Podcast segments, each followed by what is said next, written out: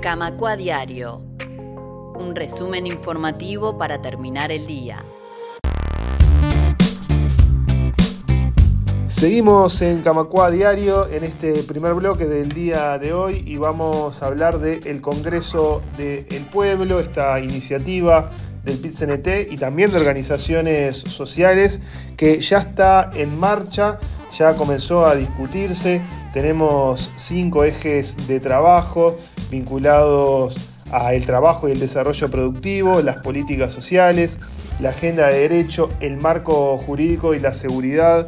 Eh, son temas muy amplios que se están discutiendo en diferentes instancias de trabajo y que aspiran a ser lo más amplia posible para poner sobre la mesa el futuro del país. Vamos a estar hablando con Gustavo González de FUCBAN para que nos cuente un poco cómo viene la discusión de este Congreso del Pueblo y cuáles son los temas más importantes, más relevantes que, eh, bueno, están llamados a ser discutidos en esta instancia. Gustavo, muy buenas tardes, ¿cómo andás?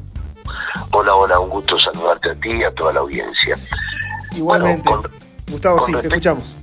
Sí, bueno, el, proceso ya ha comenzado, este, se han abierto comisiones temáticas en las cuales abordarán eh, distintos tópicos de la realidad nacional e internacional, fundamentalmente de la nacional.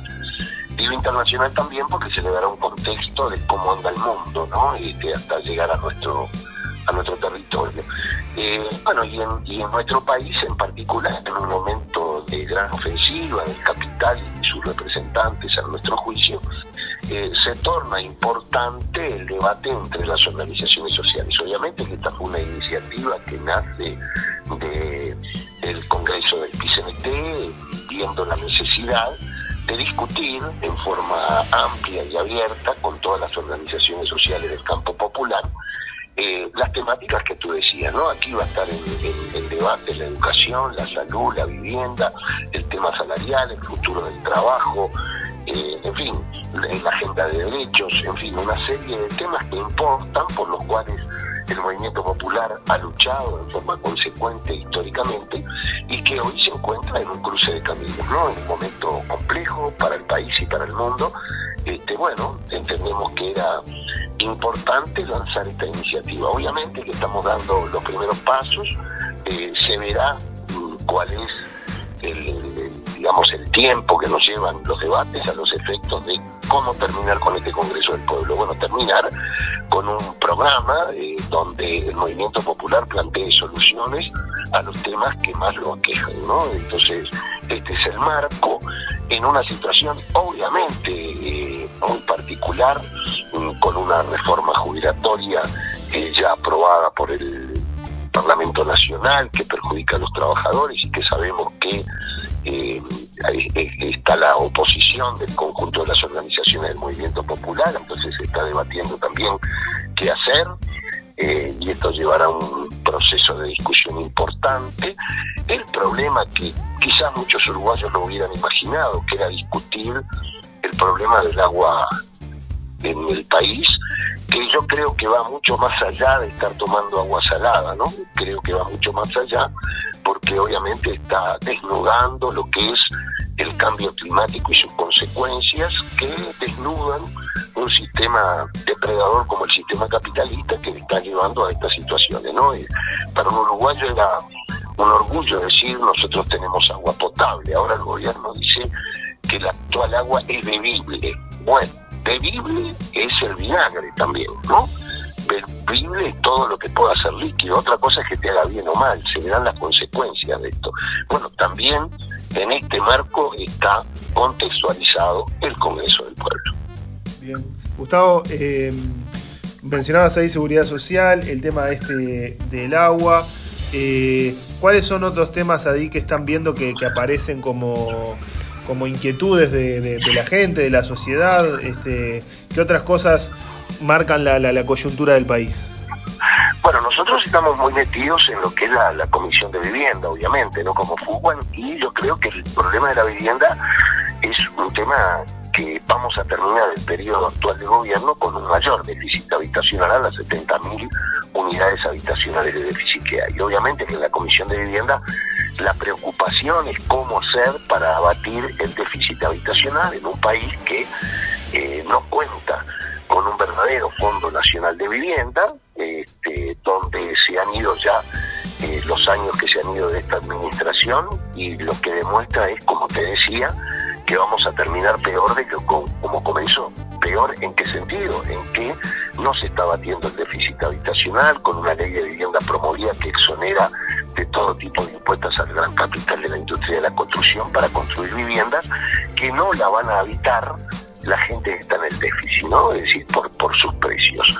Entonces, eh, uno de los temas es la vivienda y también que si pudiéramos en el Congreso del Pueblo llegar a la conclusión de que no se puede seguir viendo la vivienda al margen de la salud y la educación porque está todo ligado, no se le puede pedir rendimiento escolar a un niño que vive hacinado y tampoco se puede pedir salud para un pueblo que tiene viviendas en no en buenas condiciones, no en forma habitable, como puede ser el tema de los asentamientos este, y todo lo que es la no vivienda digna, ¿no? Este, ese es uno de los temas que yo creo que obviamente a nosotros nos eh, este, nos toca en forma muy particular, pero va a ser un tema importante. El otro es el futuro del trabajo, todas estas amenazas de la inteligencia artificial y demás, cómo separan las trabajadoras y los trabajadores frente a la mutación del campo del trabajo, la robotización del mismo.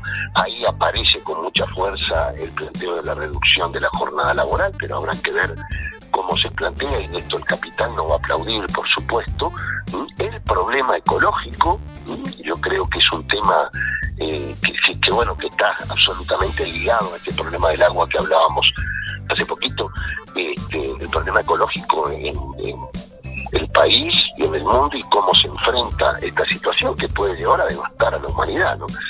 Entonces, bueno, como verás, la agenda es sumamente amplia. Este, el problema de la ocupación, eh, perspectiva para la juventud en el trabajo y en el estudio, el tema de la reforma educativa, cómo frenar esta ofensiva contra la docencia que hay en este país, porque parecería que el único tema de la reforma es liquidar a los docentes, este, la brecha que sin duda existe hoy en día donde se corre el riesgo de que la escuela pública termine siendo la escuela de los pobres, ¿no? Solamente, este, digamos, eh, todos esos temas van a estar en la agenda, ¿no? Bien. Está bueno eso que mencionaba Gustavo de, cómo los temas están interrelacionados, este, porque uno los puede mencionar aisladamente como para entenderlos, pero, pero claramente tienen efecto uno sobre otro. Por ejemplo, esto que decías de la vivienda con la educación, y así se pueden encontrar este, este, muchos otros ejemplos, ¿no? Bueno, eh, concatenar todos los problemas es eh, la gran este, el gran desafío que tenemos, ¿no? O sea, yo creo que no hay ya temas aislados en este mundo, por eso digo que cada uno de los derechos que uno no puede perder, sin duda lindan con otros y por eso la pelea tiene que ser global también, ¿no? Eh, porque todo está eh, relacionado y más en el mundo actual, ¿no? Este, el problema de las nuevas tecnologías, por ejemplo, cómo van a afectar o no al trabajo, uno ya entra a un supermercado y se atiende solo, este, bueno, y eso cómo, cómo se resuelve desde el punto de vista del laboral, ¿no? Eh, hay ejemplos en Europa, por ejemplo, de, cómo la robotización está afectando al mundo del trabajo y es un tema al que uno no se puede parar enfrente, digamos, ¿no? Eso, eso va a venir, pero bueno, tiene que haber alternativas este, en el debate de las trabajadoras y los trabajadores, junto a la academia y demás, que puedan dar soluciones al respecto. Bien, Gustavo, para cerrar te hago, te hago una pregunta un poco específica, pero me parece que, está bueno tener tu opinión al, respecto. Ya pasaron unas semanas, pero bueno, del caso de la remoción de, la ministra de Vivienda, Irene Moreira, eh, el tema que, salió a la luz de, una vivienda otorgada de manera irregular. No sé qué, qué, opinión te dejó, te pregunto desde el lado de Fugban, este, con tu experiencia en el tema de vivienda, ¿qué, impresión te dio, qué, qué sensación te da?